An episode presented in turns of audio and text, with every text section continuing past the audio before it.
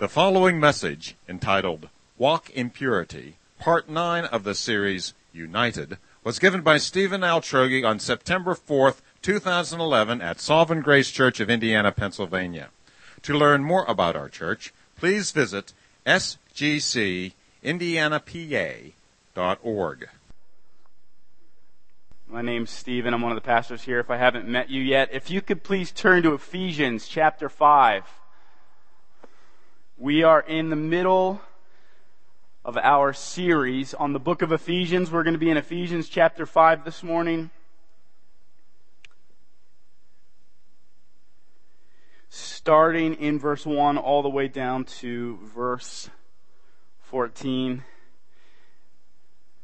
And as I was thinking about this passage that we're going to be in this week, I was reminded of when I was growing up, and my dad, uh, I love my dad, he's great.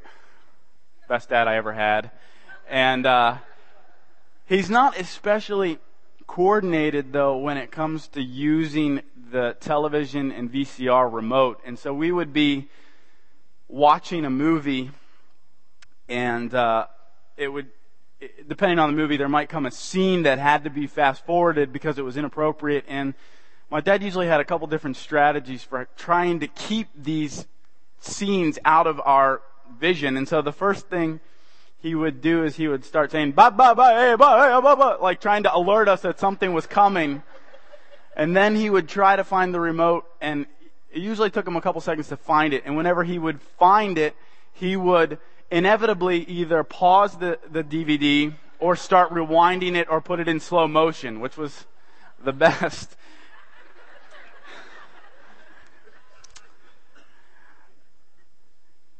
There was another, a, a friend of ours, trying to do something similar for his kids. He tried to take a movie, uh, the movie was Independence Day, and he tried to create a family friendly version of it by using two VCRs and whenever the, the movie was playing, he was recording it on another tape, and whenever something like a, a, curse word or an inappropriate scene would come, he would pause the recording so that it wouldn't be on the family friendly version. But what ended up happening was he couldn't ever get the timing right. And so a lot of times what happened is they'd be watching the movie, the scene would pause, or the, the screen would go black, and then right as it came on, the guy would say the swear word. and so it, it didn't work at all. But even though these things sound silly and they sound like uh, that's just a, a funny story, I appreciate them because my dad and this other friend of ours, they were trying to take this passage that we're going to look at this morning seriously. And we're in Ephesians, and we've seen all that God has done to save us. And now we're in the part of Ephesians where it talks about how we are supposed to now live. In light of all that God has done for us, how are we supposed to live? And so last week we were learning about not lying to one another, not stealing from one another, speaking kind words and encouraging words to one another. And this morning, God's Word is going to speak to us about purity, and in particular, sexual purity. And when we become Christians, everything changes. The way we think about speech changes. The way we think about lying and stealing and relationships change. And the way we think about sexual things change. And our relationship with God, it affects every single area of our life. And that's what we're going to read about this morning. And from the beginning, I just want to say this is a hard passage. As I was reading it this week, I was just aware this is a, it's not a fun message. There are certain messages that when you get to preach them, it's like, oh, this is just going to be a great, encouraging message for people. This isn't one of those messages, but it's a good message for us. It's really crucial and important for us, and it shows us how high the calling is that we've received. And we need God's help as we read this. So would you read with me in Ephesians 5, 1 through 14? It says, Therefore, be imitators of God as beloved children and walk in love as Christ loved us and gave himself up for us, a fragrant offering and sacrifice to God. But sexual immorality and all impurity or covetousness must not even be named among you, as is proper among saints. Let there be no filthiness, nor foolish talk, nor crude joking, which are out of place, but instead let there be thanksgiving. For you may be sure of this that everyone who is sexually immoral or impure or, or, who is covetous, that is an idolater, has no inheritance in the kingdom of Christ and God. Let no one deceive you with empty words, for because of these things the wrath of God comes upon the sons of disobedience. Therefore, do not associate with them. For at one time you were darkness, but now you are light in the Lord. Walk as children of the light, of light for the fruit of light is found in all that is good and right and true, and try to discern what is pleasing to the Lord. Take no part in the unfruitful works of darkness, but instead expose them. For it is shameful even to speak of the things that they do in secret. But when anything is exposed by the light, it becomes visible. For anything that becomes visible is light. Therefore it says, Awake, O sleeper, and arise from the dead, and Christ will shine on you. Let's pray. Lord, we come to you this morning humbly and reverently. We acknowledge you are God and we are not. And Lord, we want to submit ourselves to your word no matter how high or hard that word seems. And so, Lord, as we read this, and study this, I pray that it would affect all of us. And that we would be changed and that we would live as children of light. Lord, I pray that any defensiveness we would have as we read this would be brought down and that we would simply listen and, and receive what you have for us. In Jesus' name, amen. The main passage from this point this morning is that as children of light, we must walk in purity. As children of light, we must walk in purity. And this passage is broken down into to two separate points. First, the apostle Paul who wrote this, he talks about how we need to walk and what our relationship with God should look like. And then in the second half of the passage, he tells us why. Why is this all so important? And so the first thing that we see is that we are called to walk in purity.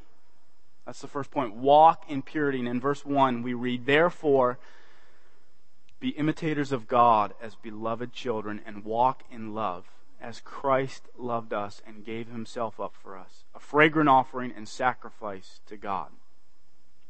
And as Christians, the call on our life, the call on you and the call on me is that we would be imitators of God.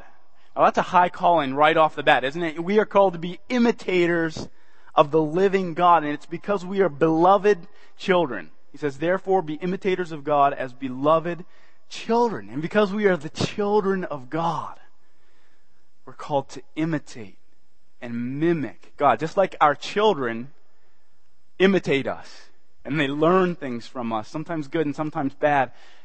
With God, we're called to imitate Him and to live and be as God is. And so in the previous verses, we read about some of the ways we're supposed to imitate God, the things we're supposed to put on, truthfulness and godly speech and generosity. And in the following verses that we're going to read right now, we're told what we're supposed to put out of our lives.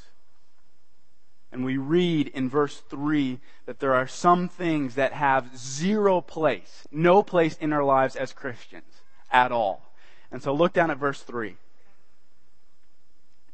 But sexual immorality and all impurity or covetousness must not even be named among you, as is proper among saints. Aren't these strong words? This is like about as black and white as you can get. And we live in a culture, I think why this is so shocking and hard is we live in a culture that absolutely celebrates immorality and celebrates impurity and rejoices in these things and it's everywhere. It's not just tolerated.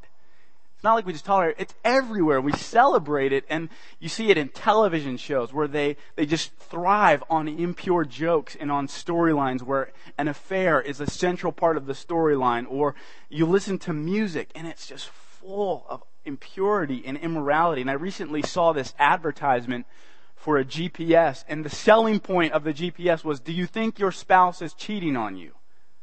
Well, this will help you find out. Isn't that sad? We're at such a point in our culture where immorality is so rampant that we have to sell products to help people figure out what's going on. And I think because it's so rampant, and it's just easy for us to get used to being surrounded by it, isn't it? We, we just feel used to it. We feel numb to it. Uh, and I think it doesn't bother us as much as it should. But God's Word, it's so clear. God's word is so clear on this issue. There's no gray areas here. It says immorality and impurity and covetousness must not even be named among us. In other words, there can't even be a hint of it. Not even a drop of it. If I had a, a glass of water and I said to my brother David, who's sitting right down front, David, come on up here. I have this glass of water I want to give you, but there's just one thing. I want to tell you that there's one drop of arsenic in this water. That would be crazy for him to drink it, wouldn't it? Because one little bit of poison, I don't know exactly how much, but one little bit of poison is going to ruin the whole glass. And so God says to us, there cannot be one little bit of impurity or immorality because it's like gangrene. It spreads. It ruins us. There can't be any impurity among us. And all the bases are covered. So if you look down, the first thing it lists is immorality. There can't be any immorality among us. And this includes all sexual behavior outside of marriage. All of it. And so if you're in a relationship with a guy or a girl and you are not married, there cannot be any sexual behavior. And I know that this sounds crazy in our culture. This sounds insane. But this is God's Word, and we don't get to decide what's crazy and what's not. There can't be any compromises, not even a little bit of compromises. And I think the attitude, I'm just praying that our attitude would be, Lord, I don't want to argue with this. I just want to understand it and apply it. And so there can't be any immorality. There can't be any impurity among us either. This is a huge category. No impurity. That means no impurity in our thoughts, no impurity in our jokes, no impurity in our text messaging, no impurity in our Facebook, no impurity in our email, no impurity in the things we say at work, in our television watching, our internet usage, our interactions with the opposite sex. None. And then finally, it says there can't be any covetousness among us. And I think in this context, what this is referring to primarily would be coveting a person. I think that's primarily what this is referring to here is when we covet someone else to the point where we're cover, coveting a person and we want them. Maybe you're coveting someone else's spouse. Being dissatisfied with your own spouse, coveting someone else. And this is the kind of coveting that often leads to impurity and immorality. And so there can't be any covetousness among us. So do you feel the weight, as we read this, do you feel the weight of this passage? It's a heavy passage. I'm grateful that God doesn't always tell us what we want to hear. This is a weighty passage. And it's not like God says, you know what, here's what I want you to do. Just, just try your best. Just try your best to be pure. But you know what? I know, I know you're surrounded by all this stuff, so it's alright if some slips in. That's not what God says. He says there can't even be a hint of it. Not a bit, not a drop, not the slightest suspicion of it. Now why is this? Why is God so insistent on this? Why is God hammering this so hard? Isn't this like a little bit extreme? Isn't this a little bit too high? Isn't this too high of a standard? Well, look at verse 3. Here's why. It says, But sexual immorality and all impurity or covetousness must not even be named among you as is proper among saints. So God says it's not proper. These things are improper among the saints. And in the Bible, a saint is not a person who was especially holy or who performed a miracle or who was venerated by thousands of people. A saint is a Christian. Every Christian is called a saint in the Bible. And our identity, this is important for us to get. Our identity is as the people of God, saints of the living God, the children of God. And because of our identity, that shapes the way we're supposed to live. Who we are determines how we are called to live. And so God says, you're to imitate me. Be like me. God, the pure, the holy, the just, the beautiful and good. Live like the living God. Imitate God. You are the people of God. And so impurity and immorality, there's no place for it. It's just not right. And we can't have any tolerance for it because you are the people of the living God. And it's not, we're supposed to pursue, pure, pursue purity in our actions and in, in our thoughts, but we're also supposed to pursue it in our speech. Total purity in our speech. Look at verse 4. It says, Let there be no filthiness, nor foolish talk, nor crude joking, which are out of place, but instead let there be thanksgiving. I don't think what this is saying is that we're supposed to always be serious and never say anything humorous. I think this is referring to inappropriate, ungodly, sexual speech flowing out of a dirty heart. Filthy speech that flows out of an ungodly heart. And so God says, let there be none of that.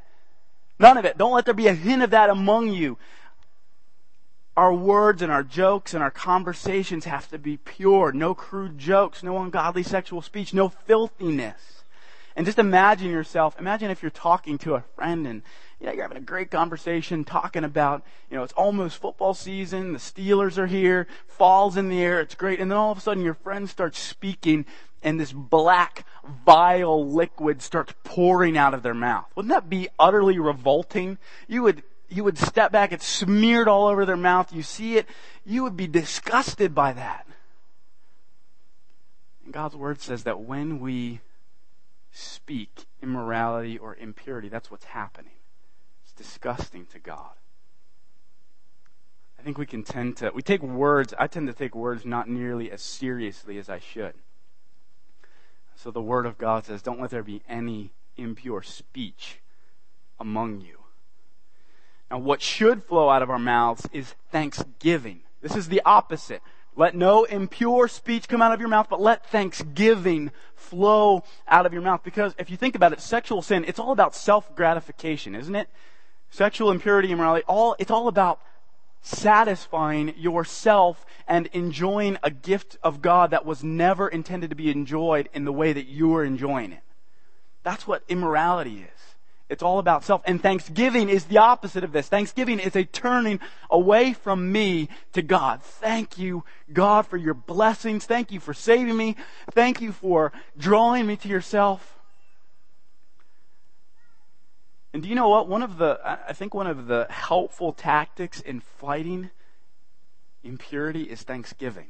Have you ever thought about that? Because thanksgiving turns you away from the temptation to God and you say, Lord, thank you for, for saving me. Thank you for forgiving me. Thank you, God, that you promised to satisfy me a whole lot more than this promises to satisfy me. And so thanksgiving is what should flow out of our mouths. And so this is a challenge to us. This is a challenge to all of us. This is a challenge to me. And I just want to encourage you, as we read this, can I encourage you to wrestle with this and to wrestle with how this should affect you? What areas of your life does this apply to you? Because all of us struggle in different ways. And so, how does this word from the Lord apply to you? Do the jokes or comments that we make at work, do they honor God or do they celebrate impurity? Do we watch television shows that celebrate and laugh at the things that God says are abominable? And this is hard because it's everywhere. I know. It's, you watch TV for like 30 seconds and you're going to see it. And so that's why I don't want to lay out specific rules. I just want to encourage you, wrestle with this. How does this apply to you? What about, I just want to ask the teens, what about with your text messaging? Would you be okay with your parents scrolling through all the text messages you've sent over the last month? Or what about in the way that we use Facebook and the internet? Would you be comfortable with your husband or your wife or your parents seeing all that you say on Facebook? And you know what? Facebook, I think it can be a wonderful tool. It's a great way to stay connected with people. But it can also be a big temptation because Facebook has made it easier to connect with people than ever before. And it can be one of the things that always frightens me is when I see people connecting with people from their past that they've had relationships with, because that can open a gateway to temptation. So I just want to urge you, be careful in how you use it. It can be a wonderful blessing to connect with people, but it also can be a temptation. So let's be careful. Let's apply the Word of God to that area. Because we're called to complete and total purity. Now, as we think about this, I can, I think we can think, why all this talk about sexual purity? Is this really a big deal? What are, are we Puritans now? Are we going back to the days when everybody, you want me to wear like a big black long jacket and a, one of those tall hats? It seems a little over the top. Is it really such a big deal? And the answer is, yeah. It's a matter of heaven and hell. Look at verse 5. This is so sobering. For you may be sure of this, that everyone who is sexually immoral or impure or who is covetous, that is an, an idolater, has no inheritance in the kingdom of Christ and God. This isn't little. This isn't insubstantial. It says the sexually immoral and the impure and the covetous have no inheritance in the kingdom of God. And in some ways, I wish I could say, you know what, it's not that big of a deal because it would be a lot easier to say that and a lot more happy to say that if we all just could let each other do what each other wanted. But that's not what God's word says. It says you can be sure it's not even leaving it like some ambivalent statement. It says, You may be sure of this, that everyone who is sexually immoral or impure or who is covetous has no inheritance in the kingdom of Christ and God. Now, I just want to, to clarify this isn't talking about if you have sinned in impurity or immorality and you've repented and asked God to forgive you, or if you are struggling with something but you hate it, you're just, just you're asking God to change you. This is talking about a life of habitual sin, habitual immorality, with no sorrow, no repentance, no trying to change. This is talking about giving in to whatever you want, whenever you want. If you have asked for forgiveness, I can assure you the blood of Jesus, it cleanses you from all sins. There is no sin too great for the blood of Jesus. But if you are regularly and habitually giving in to sin, I just, to sexual sin, I want to warn you and appeal to you. You're in danger.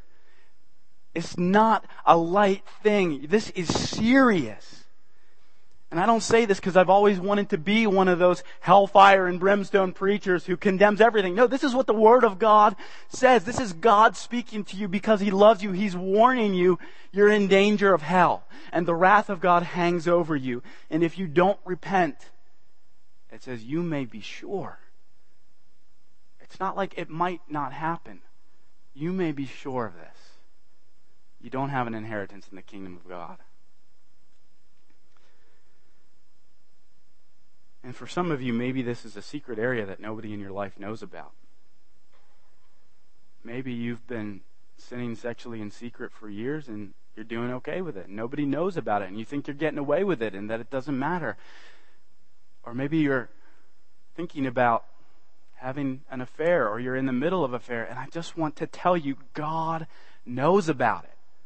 He sees it. There's nothing hidden. I don't care if your door is shut, whatever, the lights out. There's nothing hidden from the living God. And I can assure you that you will experience the consequence for your sin, but I also can assure you that if you repent, you'll experience forgiveness. If you turn to God and say, Lord, I am sorry, you can be sure of this. The blood of Jesus will cover you. And that's why God is telling you this. This isn't just to make you feel bad. This is to make you turn to the only place you're going to find life and that's in Jesus. And so I want to appeal to you today. Just, you need to stop. You need to, to turn from it. You need to tell somebody about it. You need to do whatever it takes to get out of this. Because Jesus, He punishes those who rebel against Him, but He will reward you with abundant, clean life that is so much more satisfying than anything you could ever find anywhere else. So please don't wait any longer to do that. And in verse 6, we need to be reminded of this. Verse 6 says, Let no one deceive you with empty words, for because of these things, the wrath of God comes upon the sons of disobedience. Therefore, do not become partners with them. We, we're always in danger of being deceived about this because everywhere we look, it's deceiving. People are telling us it's okay. Television tells us it's okay, and God says, Don't be deceived. This is why the wrath of God comes. Because God hates impurity. And so the wrath of God comes on the sons of disobedience. This is reality. Don't believe those who tell you it's not a big deal. And don't participate with people engaging in these things. Don't go with your friends to a place where you're going to be tempted. Don't participate in inappropriate conversations at work. 2 Timothy 2 22 says, So flee youthful passions and pursue righteousness, faith, love, and peace along with those who call on the Lord from a pure heart. Are we fleeing temptation? That's the question. Are you fleeing? Am I fleeing temptation? Don't play around with it. We don't want to think we can handle it. We're to flee it. And if you go to a place like Yellowstone National Park, I've been there before, you're going to see signs everywhere that say, don't mess around with the wildlife. There, there's these signs that say, if you see a grizzly bear, don't go near it, don't feed it. Don't try to hug it. Don't try to ride on it. Don't mess with the grizzly bear because it's going to rip you to shreds. You're stupid if you play with a bear. People still do it, but it's stupid. And you know what? We're stupid if we play with temptation. It is so stupid. It can rip us to shreds. So let's, by God's grace, flee from immorality. Now, the reason is, I think we can just think, well, this is just a bunch of rules that we got to follow. No, that's not the reason why. It's not just rules, it's rooted in who we are. Our walk of purity is rooted in our identity. And so this brings us to the second point walk in light. Walk in purity, walk in light. And in verse 8 it says, For at one time you were darkness, but now you are light in the Lord. Walk as children of light. Before we came to know Christ, we were darkness. You notice that it doesn't say, it's interesting, it doesn't say you were in darkness. It says you were darkness. For at one time you were darkness. One of our, our, fundamental identity was darkness and sin and impurity and ungodliness. And we reveled in it. We delighted in it. We wallowed in it. We were darkness. But God has saved us and we are no longer darkness. Now we are light. It doesn't even say you are in the light. It says you are light. This is our identity. You, if you are a Christian, you have the light of the living God in you. Isn't that amazing? Once you were polluted with darkness, now you have the light of God in you. And according to the Bible, we are light. We're living in the good, wonderful, satisfying light of God. And because we are light, we need to walk as children of light. It's our identity. This is all about identity. You are light, so walk as children of light. We can't live like we once did. Sexual immorality, and impurity, they belong to the darkness. They belong in the dark. Now that we have light in us, what belongs is purity and following the Lord with a clean conscience. And it's kind of like when you clean a house, my wife, Jen, she is awesome at keeping our house clean so grateful for that. I appreciate that about her. And sometimes she goes on these things that I like to call cleaning binges, where she gets this like look of cleaning fury in her eyes. And like the next thing I know, she's mopped the kitchen floor, she's cleaned the bathroom, somehow all the living room is clean, and it's like this, it feels clean. You know what it's like when you have a clean, a feel, a house that feels clean? Isn't that a nice feeling? Like all the clutter's gone and all those dust balls. Some of you are like, I don't know what that feels like. Depending on how young your kids are, you might not know what that feels like. Um, when our house is clean, it is a nice feeling. It's like standing in a spring sunny meadow and the sun. That's the Febreze commercial stalking that I've seen. Now, can you imagine if after Jen just cleaned the house, if I came into the living room or the kitchen and I was holding a piece of roadkill and I just dropped it on the floor? And I was like, hey, I found this outside. I thought I'd bring it in for us to look at. She would say, what are you doing? I just cleaned this whole place. Can't you see? Look, there's stuff all over the floor now. What? Get that out of here. That doesn't belong in here. You're bringing filth into this house. And this seems funny, but when we give in to impurity, it's like we're dragging a filthy carcass back into our lives. It's like we're bringing something disgusting, and God says, What are you doing? Don't you know that you're in the light? You are light. I've cleansed you from that. Why are you going back to that? Get it out of here. Don't you know my son died for that? So that you could be clean and now you're going to delight in it? What are you doing? It's not supposed to be here. Get it out. I freed you from that and now you want to go back to it? What is wrong with you? We can't go back. We've been set free from slavery and we're called to walk in accordance with our identity. And so in verse 10, look at verse 10, we're given some very specific instructions about how to walk in the light. It says, try to discern what is pleasing to the Lord. Every day we're going to come up against a thousand different choices that are not spelled out in the Bible. You're going to come up against, well, should I go to this place with this person? Should I watch this movie? Should I read this book? Should I participate in this conversation. And it's not enough to just say, well, the Bible doesn't say that it's wrong to watch this movie, so I'm going to watch it. Well, of course the Bible doesn't say that it's wrong to watch that movie. What we need to be able to do is we need to discern what pleases the Lord. In other words, we need, need to be able to sort out the things that please God and then apply them to every different situation we come to.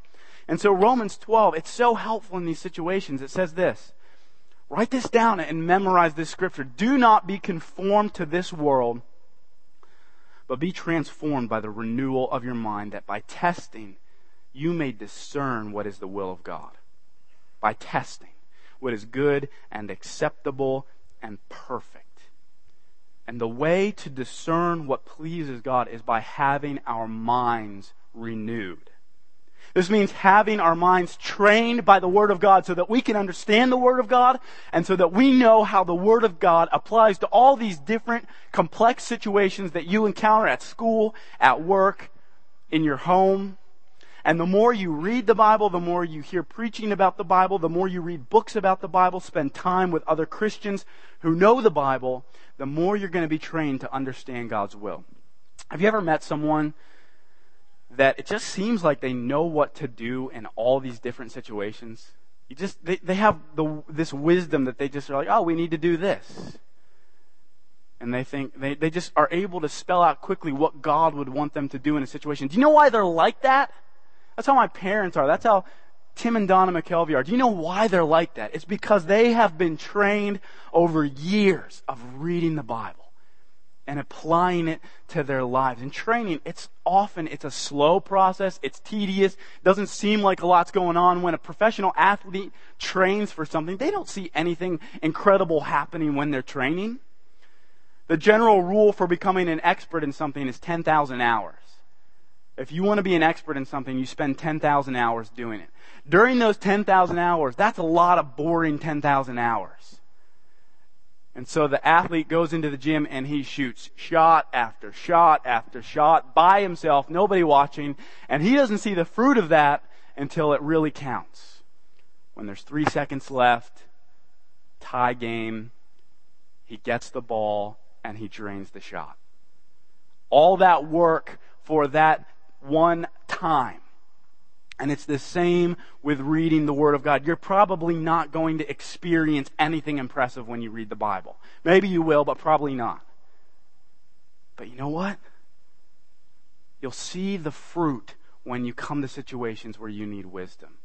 When you've studied God's Word, you've memorized it, you've put it in your heart, and you've applied it to your life, you'll see God's Word at work in your life when you need wisdom.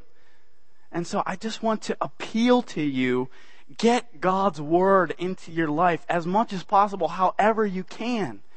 And so if you can read it every day, that's great.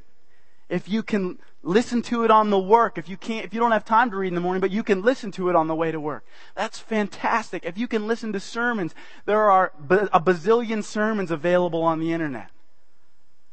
There's so many different ways to get the Bible into us. I'll, my friend Eric Huff, he's a great example of that. That guy, he listens to more sermons than anybody I've ever met. And the result is that he's got wisdom.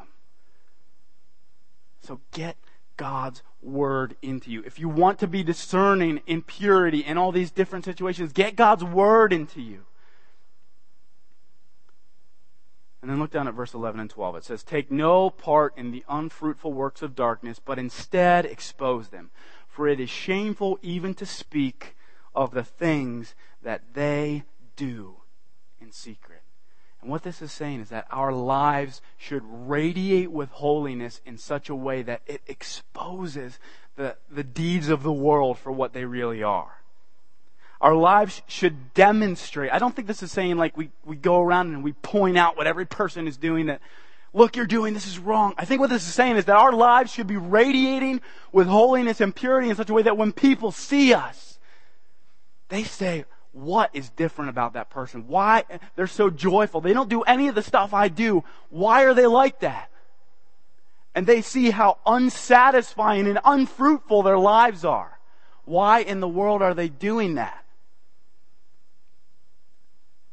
Our lives need to demonstrate the beauty and glory and holiness of God and how wonderful it is so that it shines light on the things of darkness. And I think Jesus is our greatest example of that. When Jesus was on the earth, isn't it amazing that people wanted to hang out with him? Jesus was the holiest, most incredible person that ever walked the face of the earth, and people were attracted to him because his life demonstrated the reality of God. And so we want to imitate Jesus. He was a shining beacon so this week, can I just encourage you this week to say, Lord, would you please help me to radiate you? So that as I go to work, that people see holiness. And that as I'm hanging with my friends at school, that people see that you are in me, that light is in me. Let's ask God, Lord, let people see my good works and give glory to you. That's what Jesus encouraged us to pray and to do. Let, the, let your light shine before others so that they may see your good works and give glory to your Father who is in heaven. That's our goal. And ultimately, what we want to see happen is look down at verse 13 and 14. He says, But when anything is exposed by the light, it becomes visible, for anything that becomes, becomes visible is light. Therefore it says, Awake, O sleeper, and rise from the dead, and Christ will shine on you. It seems like what Paul is saying that there are times when people see our lives and it has a transforming effect on them. When people see the light of the living God shining from us and it shines on their life, it awakens them.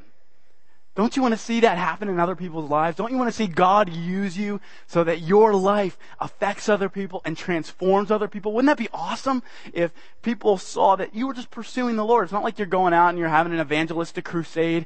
You are living a life of purity and people see it and God uses it to awake them from spiritual sleep and to give them spiritual life.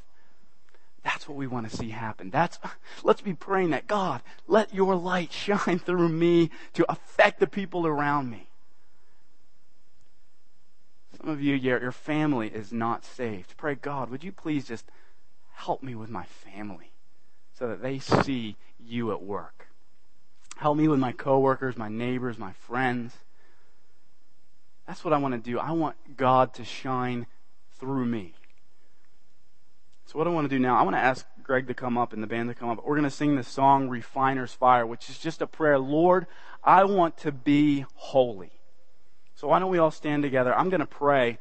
Let's let's ask God to do this in our lives. And I, before before I pray, I just want to give you a minute on your own to pray to the Lord and to just whatever God is doing in you, whatever God has been speaking to you through this word, lay it before him. So why don't we just take a minute on our own right now? Let's pray to the Lord. Let's ask Him to change us, and then I'll pray in just a moment.